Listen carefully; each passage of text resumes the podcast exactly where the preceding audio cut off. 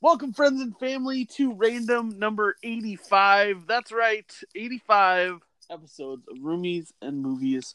Uh, we're going to talk the finale of Breaking Bad Season 5, the second part, episode 9 through 16. And boy, what a fucking wild ride it was. Um, I believe you saw Serenity this weekend, right?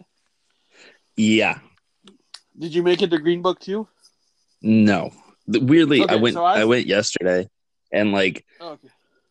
the fucking the theaters here are so dumb during the winter. They have showings at four and seven. That's all they show. yeah, it was really sporadic between that and Serenity. Like, if I was gonna have to drive out of town to catch them, like there were two showings a day, and they were so far apart. I was like, well, I can only catch one of them. So, um, so I caught Green Book. He caught Serenity. Uh, we both watched The Kid Who Would Be King, and then we watched Polar on Netflix as well. Did you watch any of the uh, regular shows as well? uh yeah, I watched uh, Deadly Class and I caught up on the next two episodes of The Passage. Okay, yeah, I only watched one of the passage, but I was surprised how quickly that moved forward. Um, Yeah, I did too. I was also, definitely I thought they were going to be on the run forever and you know, they're caught by the end of the second episode, so maybe the show Yeah. might have some hope. that's how it seemed like it was going to be, and then like you reminded me last week how um she was narrating it that he kind of got lost. So I figured that he gave himself up, and then she he she took off with Sloane. But then I was like, oh well, this is a new fold. Uh, it's really cool seeing all the vampire shit, them talking to each other and mind stuff. Um, you get a little backstory on Desmond's why he did this, and um, it seems it seems like they're showing the pitfalls that came from that as well. Um, Yeah, and, uh, just in last night's episode, which it was on because like I went to watch the second episode last night and like ten o'clock the third episode was up already. I was like, that's really weird. Hulu doesn't doesn't put them up that quick. But uh they you get the backstory on the the blonde vampire in that one and like what how she was on death row and stuff. Uh so they're kind of fleshing all these characters out and I kinda enjoy it. Nice. Yeah, yeah, I'm really digging it. Um, it, it when they started giving a little bit of why Desmond did this, it felt like they were going to explore all the reasons I didn't give a shit. because it's like this character we had a glimpse at, and then it's like this is why all of this has unfolded. Um, and really, all I want him to do and talk about is the vampire. So it'll be interesting how the kid comes into play with all that and sees how they um, implement her into the program, how the program uh, keeps going on. Um, also, the new vampires and the the main vampire, whatever. Um, but yeah, I'm really digging it. That's Yeah. really that's really about it for passage. But um, so did you dig Deadly Class? It's fine. Uh, I didn't like it as much as the pilot, but it's okay. Uh, I think they're digging a little deeper into the characters, is which I want, but I, I don't know. It's just not quite there for me yet. Uh, opposite of me. I really like this one way more than the because the the things that I had problems with the first issue or the first uh, episode was the how they were playing uh, Saya against Marcus, and like it seems like they are keeping her true to the books. Um, it's just they're going the long way around it just to flesh these characters out more, which I'm totally cool with because I think giving Chico that motivation rather than just having him show up when he does um, is going to make that scene even more better, even more incredible. Um, Remender teased scenes from the acid trip, so I know that's coming. So um, it's also interesting to like see this the master uh fuck i can't think of his name but wong um figure out how to work with his students and um yeah I, i'm really interested to see how it how it um keeps unfolding and where kind of the cutoff point from this uh first volume is if they just do the first volume which seems like they're pretty much going full speed so probably half this half this season's probably volume one, and probably go into volume two after that. So, yeah, I'm digging it for sure. I'll try again. I don't know. It just hasn't grabbed me. Um, and if it feels like it's it's gonna cross lines where you dig an episode and I don't, and like vice versa. So uh, I'm excited to see how that all unfolds as well. So to see at the end of the season if both of us are kind of on the same page, but for different reasons and whatnot. So um, also I went to go look at the visit, and uh, no, No. it's a horror movie about visiting grandparents. No, I can't. Mm, listen, I want to believe that I'm brave enough to take on that challenge, but everything about that seems like it'll scare the shit out of me, and I just You're such a you're such a baby. Am I wrong to think that it's not a horror movie? it's no, it's not. Hmm, I don't like the way you say that. It, it makes it feel like you're very much trying to trick me. Maybe for next week. Maybe I'll figure out how to watch it. So I don't know. Um, yeah. Other than that, uh, I know I was uh, quite vocal with you about how the last half of Breaking Bad kind of unfolded. Man, there was some really high tension moments. Was there Yeah. anything else you wanted to talk about before we get into Breaking Bad? Uh, nope. We can just go into it because I want to hear. it.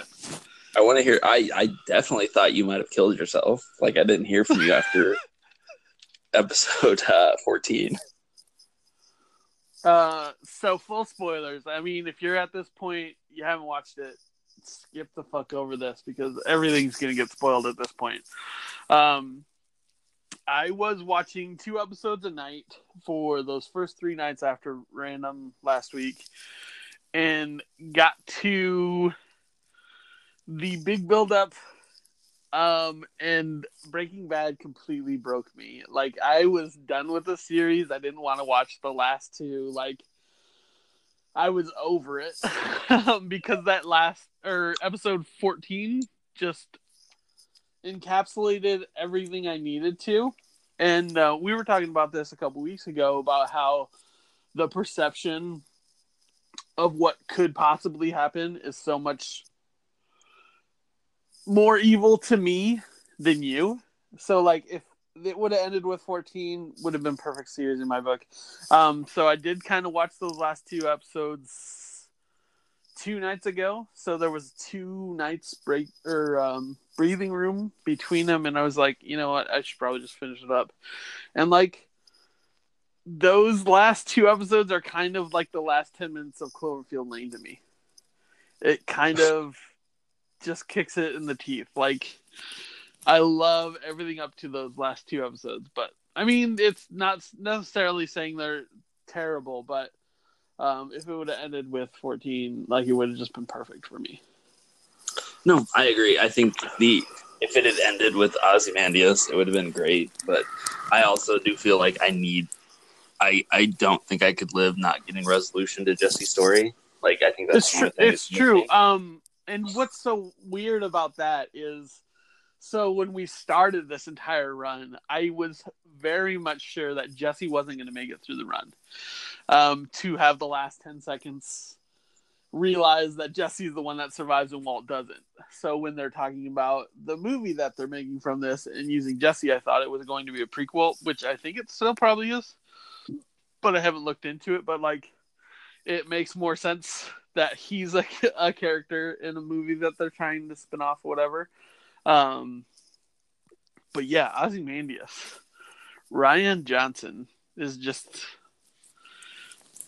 he is this evil mastermind that is an uncomparable force of storytelling that I think is just going to. I mean, you see the controversy he kicked up with uh, Star Wars Episode Eight. Like, I think that's just because he's such a great storyteller in the way he directs and everything like that. Um, obviously the pieces that fell together for that episode. Um, also speaking to what you just said, um, having closure on the series, having knowing that they can't go further with Walt, um, kind of putting the bow on the whole series. I think that was good too. Um, I was giving it a lot of crap, but I mean those last two episodes are still very powerful. Like of everything that unfolds. Um, Well, I, I was think I guess I'll take it back. I guess you need that very last episode, if for nothing else, when Walt finally admits to Skyler that it wasn't about family, that he did it because he liked it and was good at it. You need that character to finally own up to that. Yeah, yeah, yeah, for sure. Um, let's see. Um, also, I was doing. It was weird for the all these seasons. I was just kind of in the moment for the show, and like really wasn't thinking forward. Um, so uh, earlier in season five, we see him getting the machine gun and like looking it over, and it's this flash forward scene, and it's like, um, I kept feeling like he was just going to go back and get his money. It felt like a very Walt thing to do that um, they had wronged him and he was going to make them pay for it, but it seemed like he just had given up the will to give a shit. Um, but then it's re- a kind of sweet moment when he realizes Jesse's still alive and how he's going to to rescue him one last time. See, Um, I uh, I don't know if I buy it that way. It's true. It's true. I totally think it was more of a revenge. Um, I was so after Ozymandias, I and thinking about it for two. I hope Walt goes in there with the intention of getting his money back, and then Jesse just jumps him and kills him. I thought that would be the most powerful way to end the series. Um, Well, I think getting it's- his revenge. Well, I think it's way more powerful that Jesse won't.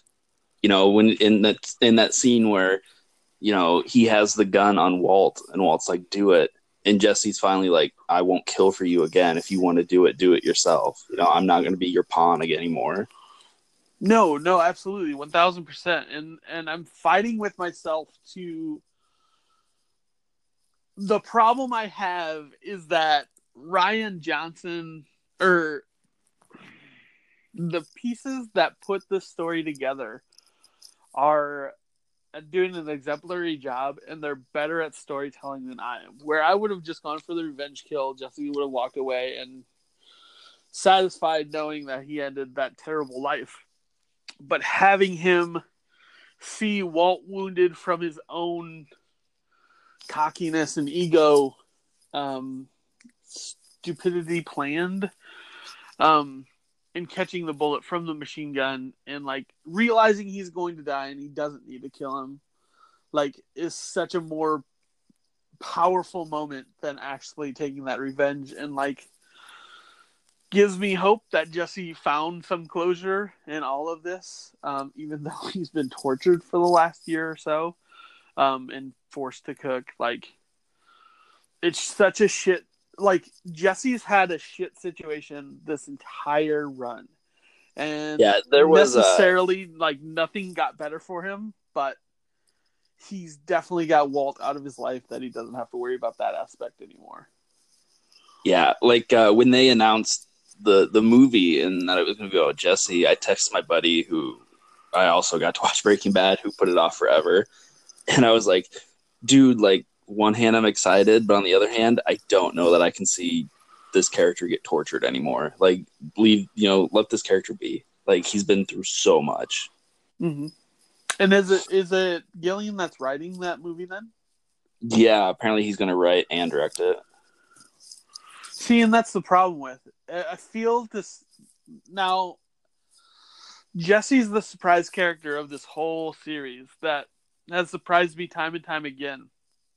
That like the beautifully crafted, well written character, and like here I am coming up with theories that how he could be played off, and like to stay true to the character, he has to get the shit kicked out of him. Like he just has to n- have no breaks coming toward them and like just fighting through all this shit. Um, and on the other side, like you've seen him grow into a very intelligent person and show that he's capable of these grander schemes, I guess, and ways of getting out of things. And like, so I'm excited either way. Like, if it's a prequel and him showing through those edges that he's catching on to what's going on or kind of well, I think it's out uh, a better way than normal. So it. Uh, I do believe it is a sequel because the log Okay. line said something about like, you know, before it was revealed that it was about Jesse or whatever. You know, like how people figured it out pretty quickly was like the small description they put out the movie was like um, a young man tries to get his life back together after surviving a kidnapping. wow. So yeah, I'm fucking in for Oh, it. Um, also, I'm and to, surprised uh, to see that Saul didn't die, right? no, because he has his own TV show, man.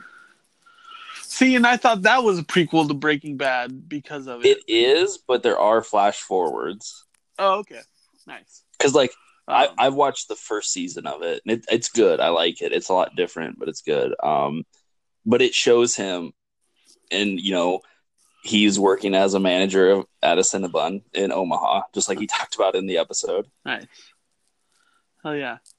Um, no, it's interesting to see those characters as well because like I figured once Hank died, it was all bets off and like anybody was expendable at that point. Um, even with the flash forward you see Hank or not Hank, uh Walt walking around by his lonesome, so you figure maybe his his family had gotten it, so um yeah. Diving further in, going all the way back to episode eight then. Um we left the first half of Hank finding the book with um, the little signed inscription. Um, so he goes, verifies it. Uh, Jesse not wanting this money that has been given to him. We find out the cancer's back for Walt. And then uh, Jesse goes throwing away this money literally out his window. Uh, and then Walt and Hank have their their standoff, which in that garage scene. Like there's so many moments in this back half that were so exemplary. And that was just the the kickoff and like that's the end of the first episode back.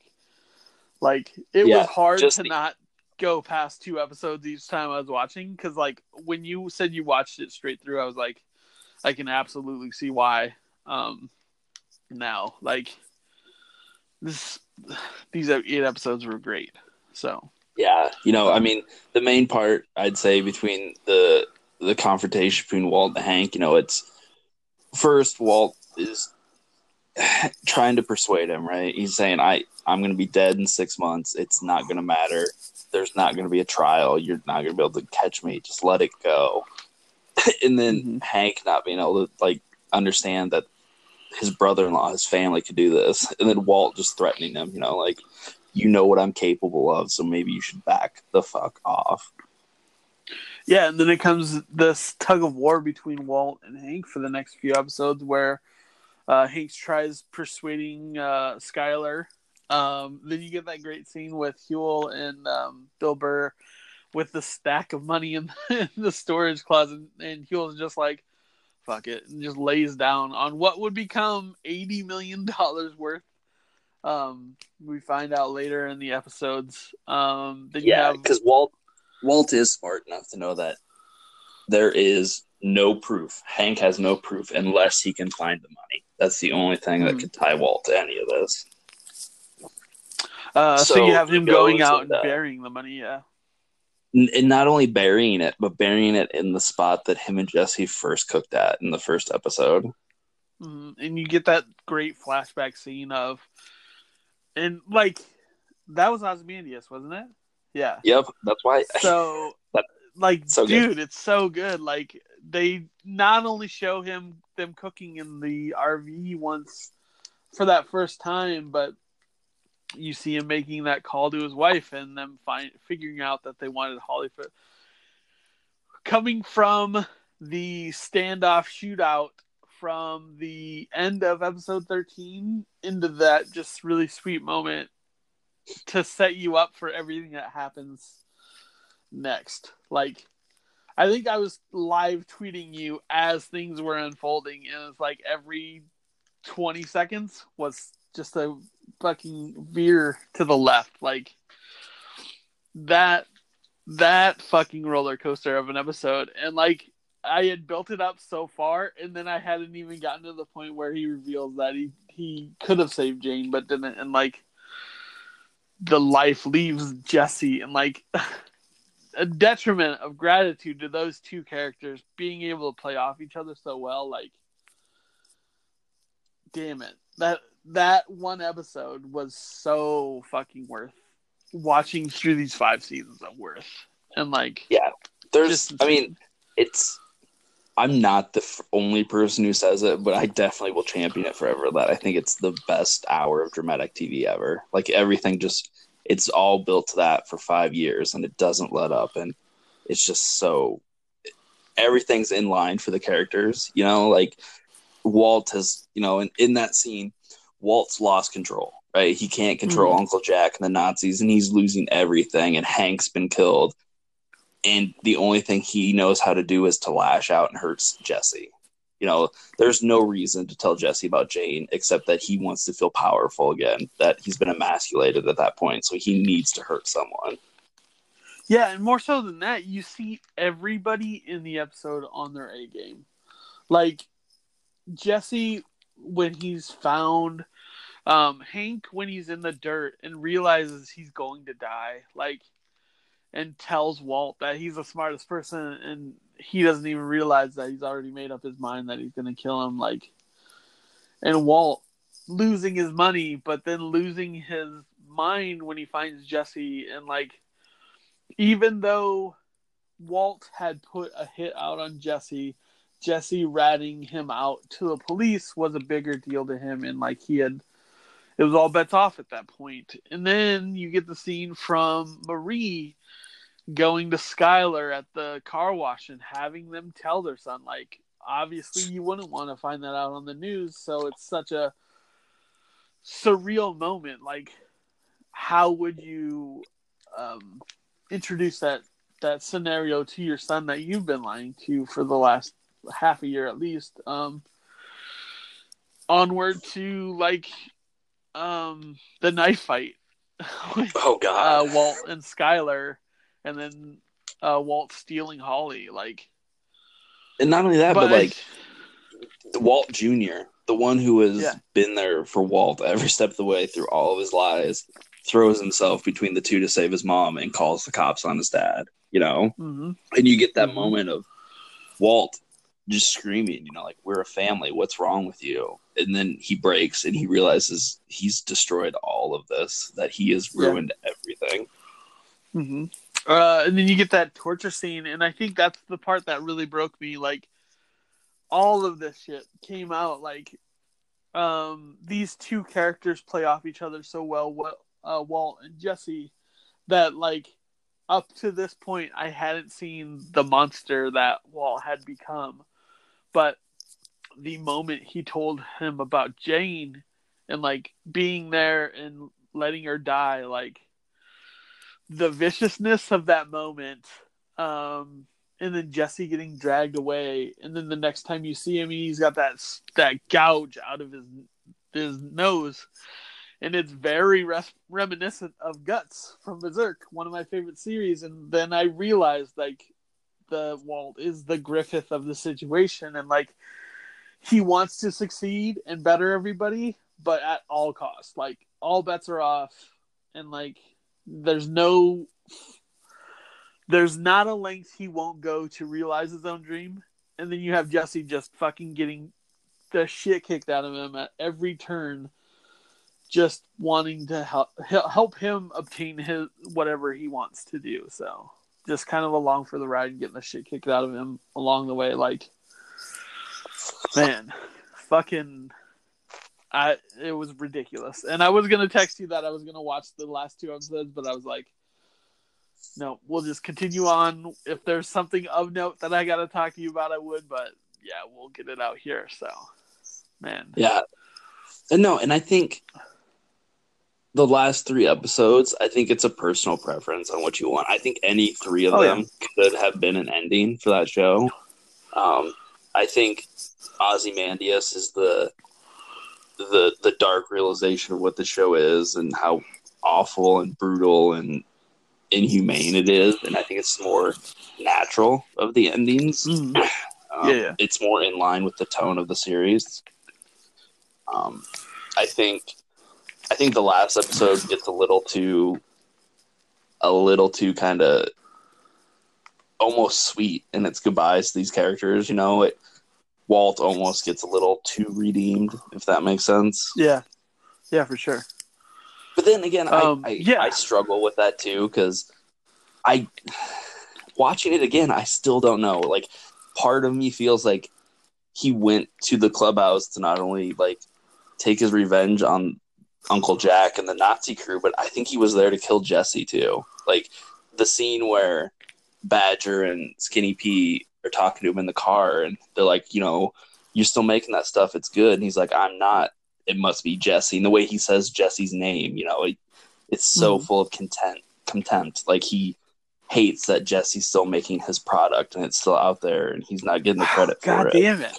Yeah, there's so much to unpack still from these three episodes. Like, um, yeah, you see him him kind of turning that leaf and where he finally figures out a way to get the money to his family without him being around it. Um, beating his partners, like it just seemed like he was just gonna go on a uh, wild streak of revenge and just kill everybody in his wake. Um, and then he's just like piles up the money. He's like, "Get that to my family, and uh, we'll see you later." so yeah, um, and then the Stevia or the ricin payoff, like to have it done in such a petty way, but finally used. Like you get that from the flash forward, and like when he taped it up the couple times in season four, like to have him return to that and just grab it from the wall and like trying to figure out who was going to use it on and then it's it stayed on the cup of tea for a little too long. I was like ah yep she's been poisoned. That's great. Yeah. because it really didn't make any sense to how to poison anybody else like that so yeah. What a great fucking series. And Yeah. i'm also glad it took me this long to get it because we get to see the fucking vacuum repairman as the sheriff from twin peaks I was I was flabbergasted on how this all unfolded and like I'm so appreciative of what a high bar it set. Considering uh from the first season I thought it was just going to be this ridiculous wild ride of just making drugs and getting away with it. And it turned out to be so much more. So So, Yeah. do you feel that it is right when people say it's one of the best TV shows ever made? Now that we've started going through like these kind of these classic TV shows. Uh, yeah, I think it'd be hard. To, I I think I'd want to have a little more knowledge on who I was recommending it to because it doesn't seem like it'd be for everybody. Um, I think if they're into dramatic shows, like this is fi- by far one of the best. But I mean, it'd be hard to recommend Hannibal to people, even though how much I love that. Like, here's a show about a cannibal, like. But he does it in really interesting and intelligent ways like um i think you have to know who you're talking to when you recommend it even though it's it's kind of a uh, wild spray like if they're in for the concept i'm sure they'll love the show um because i mean that's what it hinges on but like especially nowadays and i still haven't read that article you shared with me the other day because i made it to the point where it started spoiling the later episodes and like i didn't realize todd's uncle's group were the Naziest people, and like you showed, it was such this what the world has kind of become. Like it's not such a. I'm sure it was kind of outlandish there back a decade ago, but like now it seems like everyday life for the most part because people don't have health care and they're trying to figure out ways to pay for medical bills and everything like that. So Yeah, and I think in in terms like there's always there was this you know Breaking Bad was a show that got more popular near the end. Uh, mm-hmm. I know you talked about hearing about how all your friends and stuff binge binge watched it right and got super caught up and that's kind of what happened like right before that last season uh it, like I think it was all on Netflix, you know, and there was yeah. I think this was one of the big. I think this was one of the big ones that Netflix got like at the right moment, and like nobody else was really st- doing streaming services well, and like this was such a big run that you could binge through that like the popularity came back, and I think like Walking Dead had just hit it off, so like AMC had their mark with some decent shows, so like everybody was hearing everybody praise Breaking Bad, and then they got into it for that last season. So I don't know if I would have been able to make the last eight episode run waiting week to week because that would have been fucking difficult for sure. Trust me, I was there. It was fucking rough. I watched that. uh Season one was the only one. Like I like I said, I saw the second to last episode of season one was my first episode, and then I watched it week to week from there, and it was it was fucking rough sometimes, man. yeah, I can believe it. Hell yeah. So yeah, that's Breaking Bad. Go watch it now that you sat through the spoilers after we warned you. So uh, yeah, go watch it. It's good stuff. Um, from there, uh, what'd you think of Serenity then? I don't know that I want to talk about it unless you are cool oh, with spoilers. No, no, no. I'll, I'll totally see it. So if you want to wait a week, we can talk about it later.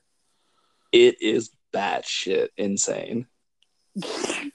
is it worth me going to, or would you rather just talk about it? I don't know. All right, we'll hold off because I'll definitely see it this week then. Um, you have to tell me why you didn't want to see Green Book. Uh, because I don't want this schmaltzy let's make white people feel good about racism movie. Makes a lot of sense, uh, especially with the movies we got last week or last year, like Death Wish and whatnot. Um, trying to make sure these white people are are um, I don't know relinquished of whatever wrongdoing their it, past. It's it's let's let's take away your guilt about racism by making you like a white person who got over it kind of thing, you know? And especially when like the dude it's based on, that Nick, whatever the hell his name is, like just a few weeks ago was screaming on Twitter all these racist things. Like, yeah, I want to watch a movie about how you learned about how racism is bad and how 30 years later you're still fucking shouting about racism. Um, so I figured that was going to be the case when I walked into it and I guess for the most part it is. Um, but on the other side, it's it's kind of this daily life and the shitstorm that other minorities have to put up with, and like whites are kind of oblivious to, and like the fact that we don't give a shit about their plight. I I mean, there's so much to impact from this movie, like kind of is on the surface level it is very much what you were thinking. Like it's very much um upside from the 50s yeah it's a white um, savior um, movie and i can't do that right now. But uh the only thing that did semi intrigue me was Viggo Mortensen folds a pizza in half and eats it. yeah, so Viggo is this guy, this white Italian dude in the Bronx does odd jobs for people, uh, mainly known as a bruiser and a bouncer. Um, but the way he makes some extra cash is by food eating challenges for the most part. Like, and like obviously it's kind of the depression era, so like there's not a lot of money to go around. So like these stupid little side bets and like him, his friends challenging him fifty bucks that they can eat more hot dogs than him and like he's got this insatiable desire to eat anything he can. So like he uh yeah, he eats as much as he possibly can throughout the movie and like you see him in the in his room at the end of the uh, and at the end of one of these nights, with a full pizza that's not cut, he just folds it in half and starts eating it. Like, whatever. yeah, it's pretty ridiculous. Um, but yeah, it's really, it's kind of ironic and meta in a way. Like, so I took my parents to see this, Yeah. and um, it was very those lines that like we can do better as people, but also the belligerent like white person that kind of shrugs and laughs off racism. So like all this is happening while the movie's unfolding and like these moments that are hitting it's like oh that's hmm, a little too much and like so you this- pretty much watched the movie and immediately realized why I told you I didn't want to see it. Yeah, yeah, for sure. For one thousand percent sure. Um but yeah, it, and then the movie ends with them realizing they aren't going to change each other and just being okay with that and then wanting to become friends despite that. Um because the white person uh it's i think it's in the trailer but like um the uh not Viggo but the other guy um points out in the trailer that he's in the rain and he's pissed off at him because he's not white enough he's not black enough because he can't understand his plight and um Viggo's just like well i mean that's how that's that's how the cookie crumbles we all got it hard so nobody has it harder and it's like obviously they have it very much harder than the white folk do so Jesus Yeah. Christ. yeah. So that's the I was surprised like so the green book is titled it's a is a book that um black motorists used in the early 1900s so they would know um safe places they could stay and whatnot without being harassed and whatnot like that. So Cool. was There's I um, from the movie. remember oh fuck last year? I remember. After get out got super big and uh, it was announced that Peele was going to do that hbo adaptation of the book Lovecraft Country yeah and i read the book and that's a big part of the book too like uh, the family the main characters they travel around so they can write their almanac about where it's safe to drive for blacks and where to stop and stuff so i knew that was a thing because of that Oh, right on. Nice. So yeah, that's that. Um, so on. Oh, to- and also, also, uh, the movie was directed by one of the Farrelly brothers, and uh, it uh, it came out during press for this that like during something about Mary, he used to just whip his dick out in front of Cameron Diaz because he thought it was funny. So also don't want to see it because of that. that's that's perfectly normal, and I applaud you for knowing that because if had I known that, I would definitely wouldn't have gone to it. So, um, did you watch anything else over this last week? Uh, We I don't that. think so. Um, I'd say the only other thing I, because it was your birthday this weekend, um, I didn't force you to watch Genlock, um, the new Rooster Teeth anime, which is pretty fucking stellar. You Um, know that wouldn't happen. I really did.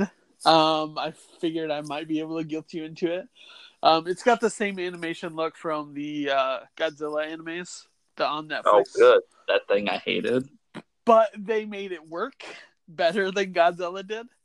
Um, I think the cast is stellar.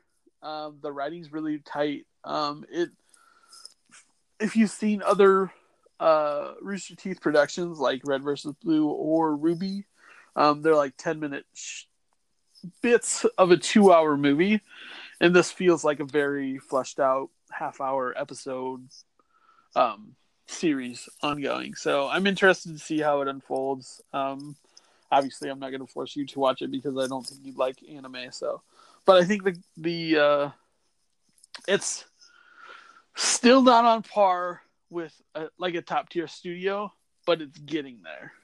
Um, it's very, I wouldn't say clunky mocap, but it's it could use a little refinement. Um, but like the voice acting and whatnot, and like the uh, concept of the show is pretty pretty great. Um, you're basically taking minds and kind of uh, having them control mechs uh, in this big all-out uh, war that takes place on the U.S. soil. So, yeah, I'm interested in it and enjoying the first two episodes so far. So, Mm. um, from there, um, the kid who would be king. What'd you think of it? What did you think? Because you're the one who's all like, I get rock hard for King Arthur stories. I mean, I get rock hard for King Arthur stories, so I was down. I I love this movie. Uh, it- it's a little childish. Obviously, it's a child geared movie. Um, I would love to take my nephews to it. I think it's great. Works great for children. Um, I was great. I was pleased to see it took place in the UK and not like it. It felt like it was going to be like a California like this random story in the middle of the US that didn't make any sense that pertained to them. So um, have it based in UK um, and all the things they did with it. I think it really worked well. Um, kind of, a, it was a like a Goosebumps movie. Like it's a good good kids movie. Um, Which I don't know I if you've seen the Goosebump movies. I have. Not, have you seen both of them?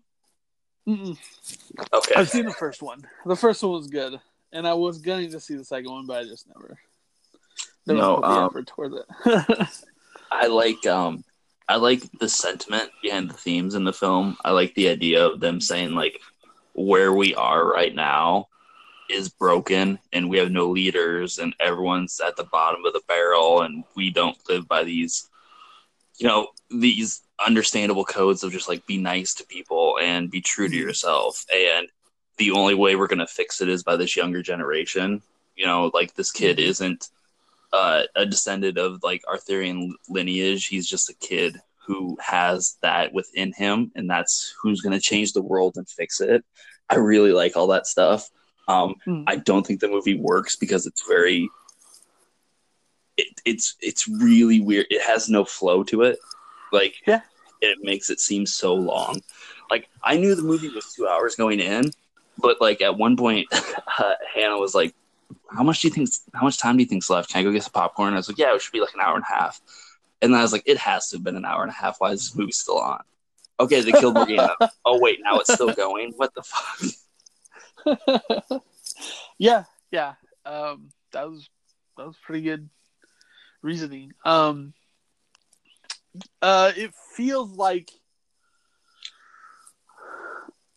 what the Hobbit book was. Like they took this big epic. Like I could have definitely seen them breaking this apart to a trilogy. Um, I'm glad they didn't because it kind of just wouldn't have made sense to do that. But um, getting from point to point to point and like kind of not having that connection connective tissue between the points um kind of diminishes it a little bit but like i think that works for kids nowadays with i say that not knowing or not being around kids that often and just hearing the horror stories of adhd and all that stuff on the internet so True. yeah Um, um, but why were you so also- excited to see that? Like you were talking, whoever uh, directed it, you were excited from Attack on the Block last week. So yeah. Have you seen Attack of the Block? I have not. Oh my god, we need to find it one of these times and watch it. It's so fucking great. Um, Wow. But in terms of like actual directing, I think it's fine. I just don't think it's a well edited film, which would also fall on him in some aspect because he wrote it. But you know, like I dug like the setup and the idea of like that final mm-hmm. battle and like how they were improvising all these weapons in the school and stuff. Like I thought that was super inventive and that reminded me of Attack on the Block. But I don't know, it just didn't. Maybe it's just too kiddie for me. I guess. Yeah. Like I said, I enjoyed some I- of it, but I don't think it worked completely for me. there, there's some detriments to this movie. Like the props kind of look just not worthwhile. Um, like the whole movie could use a little bit refining touch. Um, probably a couple more people that like, like the CG was awesome. Like the flaming warriors and whatnot all looked awesome. Morgana was pretty great. Um, they should have done a different way to do Merlin because him popping in and out of an owl every five minutes was kind of distracting. Um, And dude, like they were just really into the idea of like you're gonna stare straight into the camera and slap your hands together a bunch because they did it like 17 times. I mean, that's how magic works, right? All I want to do is just start doing the the slaps and the hits for that. So, um, yeah, it's an interesting enough movie. I, I think it's a good lighthearted movie to to have for the beginning of this year. Um, And- honestly, and also like uh, uh when uh when the main kid showed up and like they were doing the credits and it was I saw it was Serkis's kid. I was like, Oh, I saw you play a wolf and get your head cut off. This is gonna be weird. No. Ooh, glad I didn't know that coming in here. Um, also, the title of the movie is just really strange. Oh yeah, that's what you're gonna pick up on? I, it, I mean, it, nothing about the kid who would be king makes me want to see a movie. Like, there's no nothing really exciting about any bit of that. What if they called it uh Kid Arthur? Hmm? Would that have yeah, got you there? I'm in, Like 100%. hundred percent. I would have brought it up in December that we're seeing this movie. Um, but yeah, I think uh, the beginning of January really hasn't had any standout movies. Uh I don't know. You haven't seen Serenity. Oh, possibly Serenity. We'll probably discuss that next week. So Do you know what that movie's Maybe. about before before I possibly make you see it? Do you know what it's about? no, I have no idea. I know McConaughey's in it and Anne Hathaway. Yep. Yep, that's it. Uh, So I guess I know in how to sell you on it. I know how I can sell you on it. you Uh, already did. from- McConaughey's got me. Uh, McConaughey's ass may as well be a supporting character because you see it so fucking much. Um, uh, the other part is uh, it's written and directed by the guy who did Locke, and I know you really like that. Mm. Hell yeah, I'm totally in then. So we'll watch that next week. Uh, let's talk about Polar too. Um, Polar's on Netflix. I just found out today that it's a wordless web comic, so I'm gonna probably read through that this week and then talk about it more next week. But how do you feel about the Netflix? Uh, Well, it's weird because like it's a I one as soon as I as soon as the opening scene. This is based on a comic book. They're doing the stupid freeze frames with the names coming up. I was like, it's it's based on a comic, okay. And then when the credits rolled, I was like, cool, there it is. Um, uh, so I looked into it, and it is a wordless web comic because the the artist he doesn't like to not work. So like when he's in between jobs or waiting for scripts on books he's working, he was doing this to keep honing his craft, right? nice. and keep himself sharp. Uh, but then I guess Dark Dark Horse released a collection of it, and they put a script in on that. so it's really weird. I'm not. Interesting. Um, but uh, it's not a good movie. Um, I want to like this movie. it. I want to, and there's parts of it I like. Yeah. But it's so. It's so tonally incohesive Mm-hmm. that it does not work. Um, I like every bit of. If Mads on screen, I'm I'm into it. Any other part is kind of like ooh, because it's Yeah, such a and, like- it's it's. Mads does a such a great part, but it feels like he's in a different movie than everybody else is. and even but that's not even true either because then there's times where it straight feels like he's in that movie Yeah. like uh Like when they come to when they're doing like the his when they come to his cabin and they're doing like the whole like uh it reminded me of shoot 'em up with like this extended weird Yes! sex sequence That that, led to it. him killing people um yeah Um, it, it, but you know it feels like he's the you have Mads the uh old man you know he's that- running. Yeah you know it's weird because like the scenes with like him trying to figure out how to be retired and live this solitude life out in the woods it could be like this introspective drama that's not super like new or revelatory, but then he's you know like shooting a guy naked in a snowstorm on top of a tree like he's the goddamn predator, you know, and then it's it's just weird. Yeah, yeah. Um, it's it's so ridiculous. Like all the other characters just feel completely make believe, and he's like the only realistic assassin. But And, even like, then, that, even then, I'm not sure that's true because there's like scenes where like he goes to a school and teaches them how to assassinate people and shows some dead body pictures. I mean, yeah, if you're uh, a retired assassin, that's what you do. It's just what you do. He's a teacher now. Um, Plus, plus this this agency, this Damocles, that's an untenable fucking business plan you guys have. Who's ever gonna work for you after they realize you get killed when you try to retire? yeah, yeah. Uh, but Richard Dreyfuss made it, and he's con- obviously just the the only contact of anybody over fifty from that company. Um, but yeah, I don't know. It's weird. Um, I think there's some real gross like male gazy stuff Yeah. with um the younger group of assassins and how that one is literally just used as a, a sex object and the camera. Like that whole opening with Knoxville and like the camera zooming in on her ass and stuff, and she's blowing him, and it's super gross. Like I was just like, ooh, That wasn't- the The grossest part was the dick joke at the end of his death.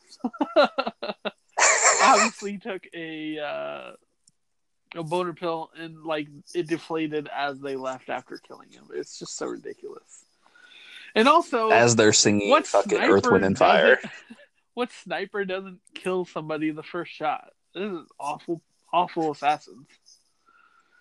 Yeah, like what the fuck? They're terrible assassins. They're like, you're gonna okay, one, the sex pot, you're gonna go blow him.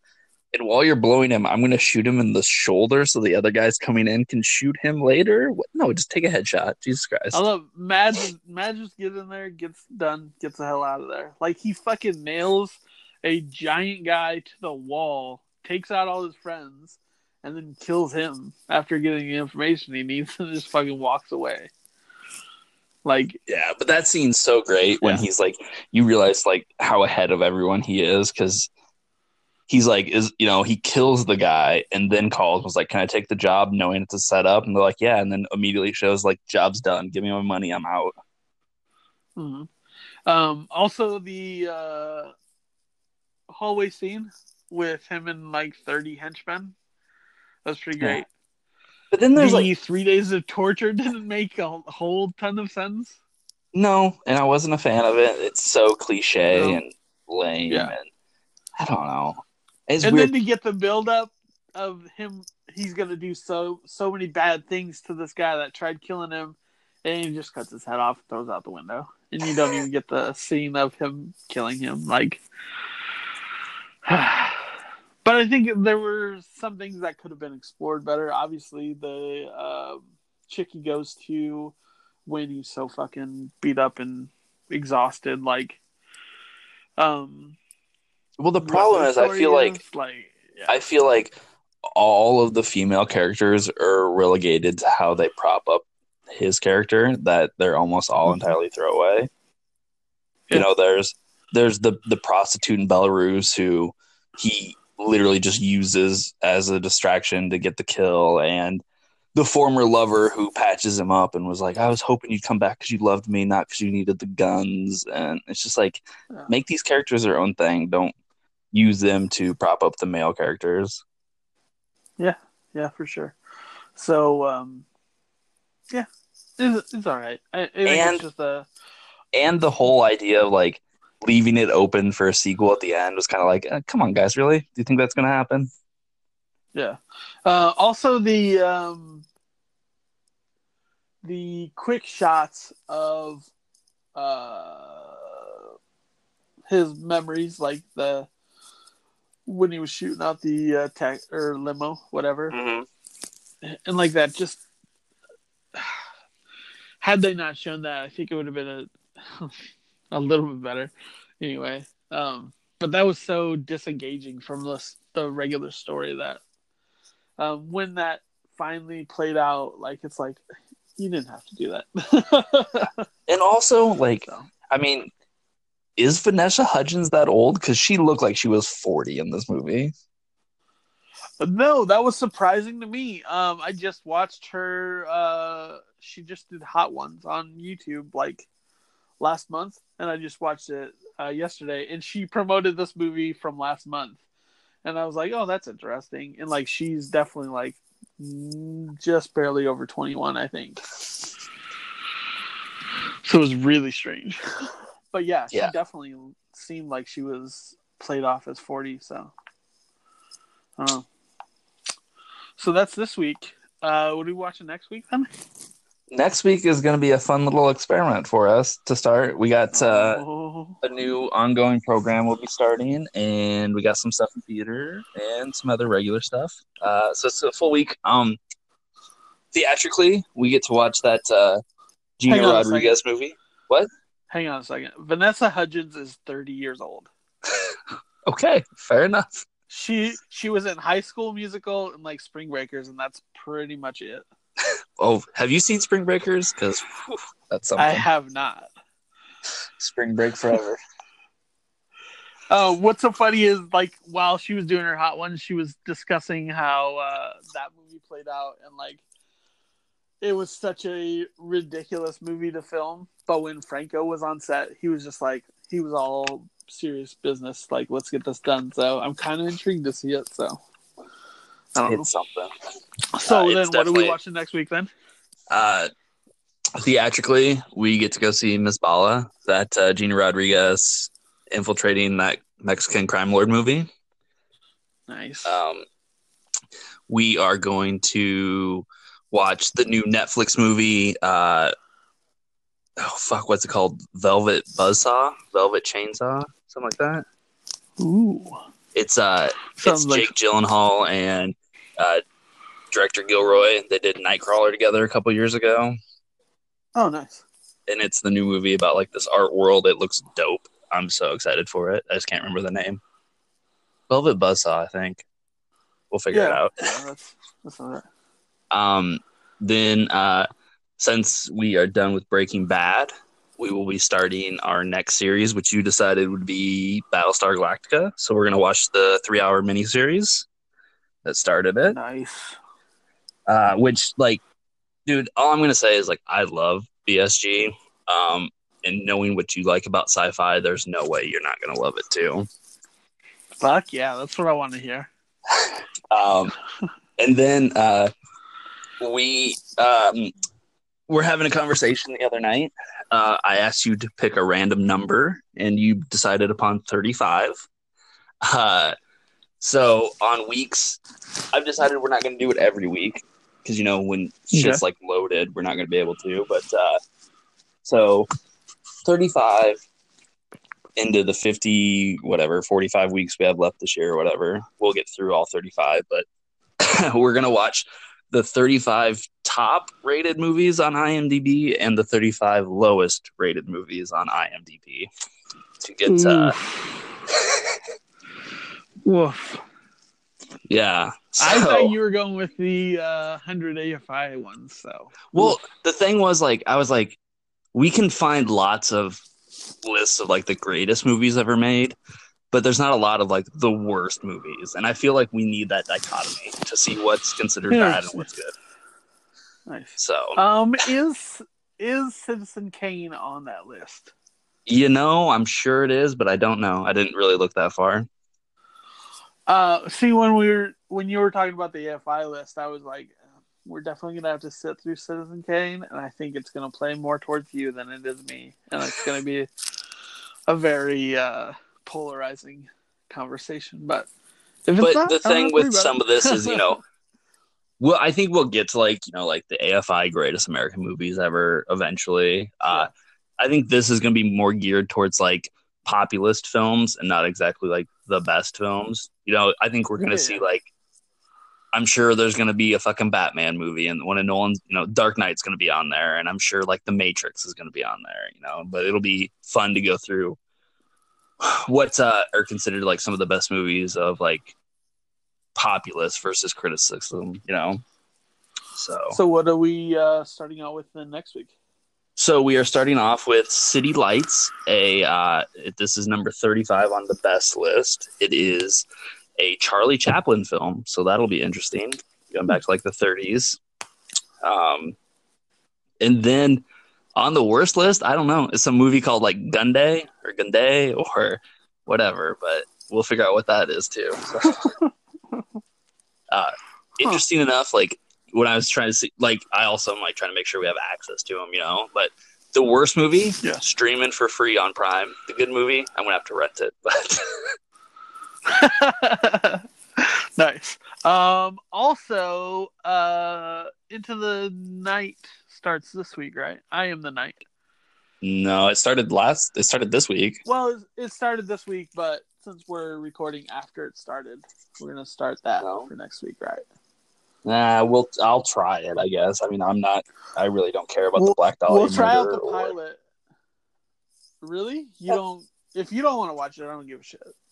Oh, I mean, we can try I it. I'll I mean, Okay. I mean, if you really want to watch something about the Black Dahlia, we can watch that bad Brian De Palma movie with Josh Hartnett and Two Face. See, I thought we were gonna watch Zodiac because of I Am the Night, but if you don't want to watch Zodiac, I'm fine with that. I hate that movie.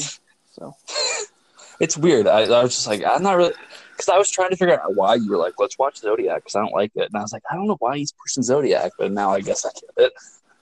mhm. But we'll get there. We'll we'll try it. I was gonna watch it last night, but I fell asleep. So okay, fair enough. So yeah, watch that stuff, and we'll catch you next week for that wonderful, fun discussion. So Yeah. uh, peace, peace out, and pineapples. All that good stuff.